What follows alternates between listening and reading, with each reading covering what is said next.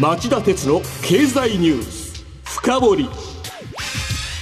皆さんこんにちは。番組アンカー経済ジャーナリストの町田鉄です。こんにちは。番組アシスタントの杉浦舞です。新型コロナ対策をして放送します、えー、夕方4時からの番組でもお伝えしましたが菅総理は今夜記者会見し新型コロナウイルス感染症対策として3度目となる緊急事態宣言の発令を発表します。そこで今日のテーマはこちら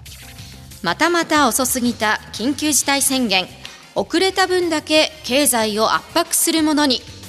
例えばお酒を提供する飲食店に休業を要請するなど今回の緊急事態宣言は今月、えー、今年1月から3月にかけての2回目はもちろん去年4月から5月にかけての1回目も上回る厳しいもので欧米型のロックダウンに近づきます。えー、政府と都道府県の対応が後手に回り事態が深刻になってしまったことは明らかです。その結果ですが経済に与える影響も大きくなり GDP 国内総生産の V 字回復が不可能になっていち早く回復成長軌道への回帰を成し遂げた中国やアメリカとの成長格差がますます拡大するだろうと僕は見ています。もう新型コロナウイルス感染症の経済への影響が大変だっていう話は話をするのはうんざりで本音を言えば他の話をやりたかったんですが、やはり大きな発生もののニュースなので今日やっておく必要があると判断せざるを得ませんでした。感染の状況が危機的なことは誰の目にも明らかですがでは3回目の緊急事態宣言は経済にどれぐらい影響するのでしょうか。もちろん私たちも無関係ではいられませんよね。楽しい話題ではありませんがだからこそ今日は聞き逃せないお話になりそうです。お知らせの後こちらさんにじっくり深掘ってもらいましょう。町田鉄の経済ニュース深掘り。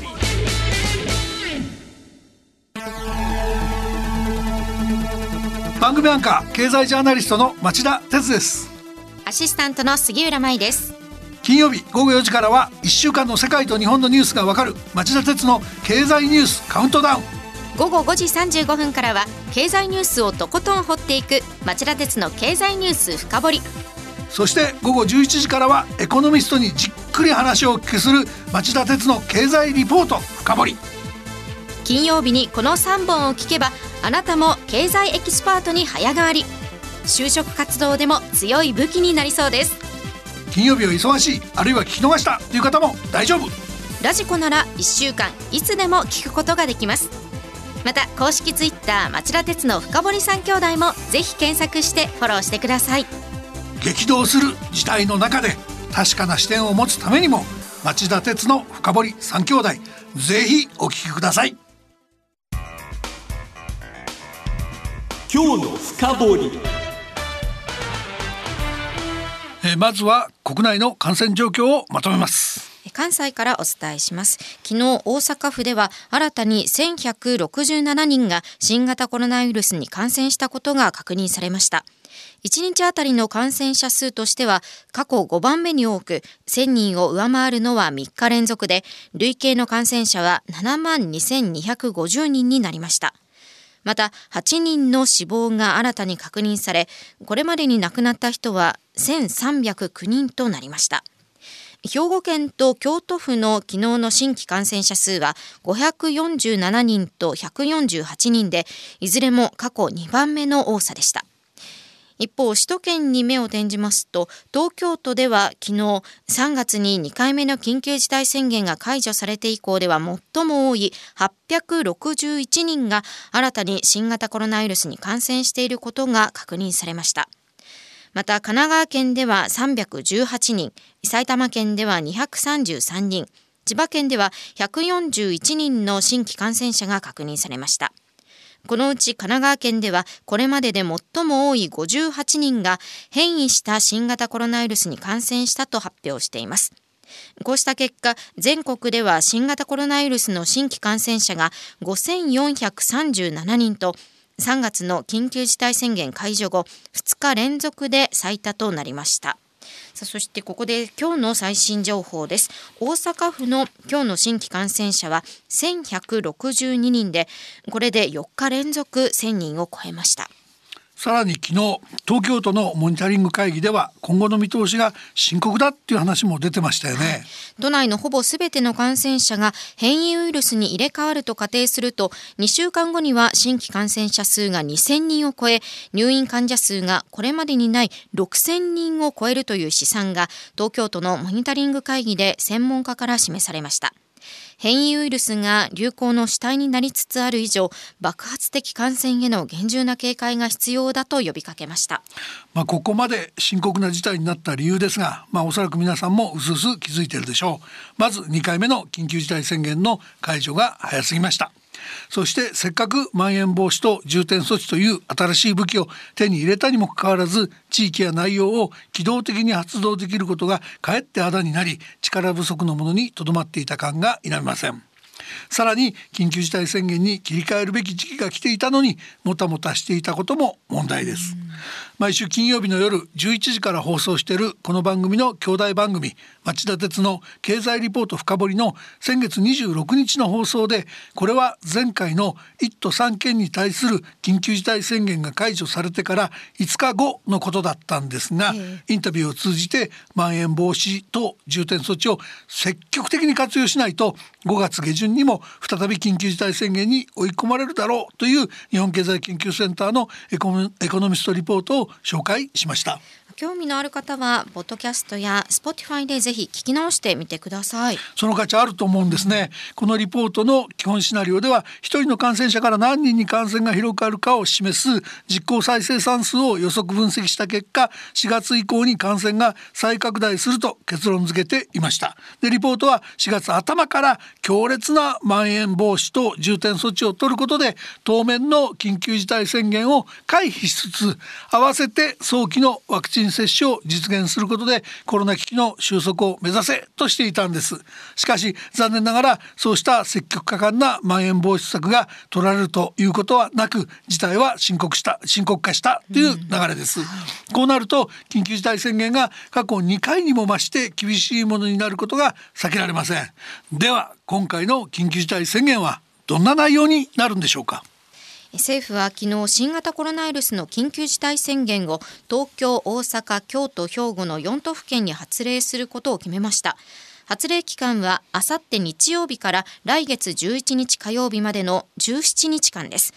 4都府県はお酒を提供する飲食店に休業を要請し生活必需品売り場を除く大型商業施設にも休業を促すことになりそうです。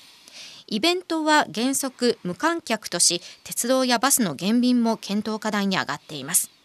変異ウイルス感染の拡大傾向が続いており医療体制の逼迫が顕著なことから政府は大型連休前に人の動きを抑える必要があると判断しました。菅総理も昨日総理官邸で関係閣僚と協議後記者団にゴールデンウィークを中心に集中的に対策を講じ何としても抑え込みたいと述べました。政府は今日専門家からなる基本的対処方針分科会に政府案を諮り今日の政府の対策本部で正式決定する運びです、えー、補足しておきますと、緊急事態宣言発令で重点措置よりも知事の権限が強まり飲食店に飲食店に対して営業時間の短縮だけでなく休業も要請命令できるようになります。要請命令の対象も商業施設や劇場などに広がります。過去2回の宣言では飲食店に時短営業を要請したものの休業までは求めませんでした。しかし今回は幅広く休業を求めるとみられます、うんはい、で外食ではワタミやサイゼリアが要請があれば休業やお酒の提供の自粛を実施するとしています。高島や高島屋や大丸松坂屋を傘下に持つ J フロントリテイリングなど百貨店各社も要請があれば休業する方針です。ただ食品売り場は認められれば営業を続けるとしています、はい、とはいえ休業を要請する業種など具体的な対応については東京都や大阪府で異なった意見があり政府と自治体はすり合わせで最後までもたもたしてましたまた休業を受け入れた事業者には協力金を支払うことになり自治体の財政負担が膨らむので西村経済財政再生担当大臣は昨日の記者会見で措置の内容に応じて必要な支援策を検討すると話しています。それとまん延防止と重点措置についても動きがあります。宣言に準じる対策が取れるまん延防止等重点措置に関して要請があった愛媛県に5月11日まで新たに適用するほかすでに対象となっている宮城県や沖縄県でも5月11日まで延長することになりました。同じくまん延防止等重点措置を適用中の埼玉、千葉、神奈川3県の知事は昨日オンラインで協議。都内の飲食店でお酒が出なくなれば隣接する3県への流入が懸念されるとの不安を語り都に宣言が発令された場合3県内の対象地域の飲食店にも都内と同等の措置を取れるよう政府に要望しました。さて、えー、今日の本題ですがこれだけ大掛かりな対策を取るとなると GDP が大きく下振れします、はい、昨年度の落ち込みはマイナス4.7%前後と見られてますがこの落ち込み分を取り返すことが難しくなっちゃったんです、つまり V 字回復がなくなったと言わざるを得ないんです。で根拠は例えば日本経済研究センターが2月16日に公表した試算です。センターはこの時の試算で GDP 換算の昨年度の経済の落ち込みをマイナス4.8%で今年度の回復をプラス5.0%とした上で、えー、今年の7月から9月の間に万が一3回目の緊急事態宣言が出されて去年の1回目を上回るほど人の移動や外出が規制されると GDP は1.4%下振れすると算出していました。で今回の緊急事態宣言はそのシナリオが前提より3ヶ月ほど早く現実になったわけですから緊急事態宣言が2%近く下振れして、えー、今年度の、えー、下振れ要因になって、今年度の GDP を3%前後に押し下げてもおかしくありません。こうなると L 字型の停滞とまでは言わないもののリカバリーには全然足りないので V 字回復は絶望的だと言わざるを得ないわけです。IMF 国際通貨基金の最新の世界経済見通しでは中国の GDP が2020年に2.3%増21年に8.4%増アメリカの GDP が2020年に3.5%減21年に6.4%増といずれも V 字を大きく上回り回復と成長軌道への回帰が見込まれるのと比べると日本の弱さが際立ちます。このところ日本株のマーケットが元気を失ってましたがそれもうなずける状況ですよね、日本だけ取り残されると聞くと事態は深刻ですが何か落ち込みを防ぐ対策というのはあるんでしょう？いやまあないんですよね。新型コロナウイルス感染症危機の前から日本は財政金融の大盤振る舞いを続けてきて余力が乏しいので今回は休業保障などで企業や個人の破綻困窮を抑えるのが精一杯じゃないでしょうか。まあ愚策を続けてきた政府もさすがに懲りていてまさか GoTo 事業を再開して人の流れを活発にしようなんてことは考えられないでしょうしね。ただやっぱり破綻や困窮だけは回避できるようにしっかりと支援の手は差し伸べる必要があると思っています。ここは非常に重要だと強調しておきますよ。以上今日はまたまた遅すぎた緊急事態宣言遅れた分だけ経済を圧迫するものにと題してお送りしました。さて町田さん今晩11時からの町田鉄の経済リポート深掘りはどんなテーマでしょう？はい、えー、停滞する北朝鮮経済上背後に制裁コロナ災害の三重苦と題して日本経済研究センターの伊集院敦首席研究員にインタビューします。今夜11時に再びお耳にかかりましょう。それではさようなら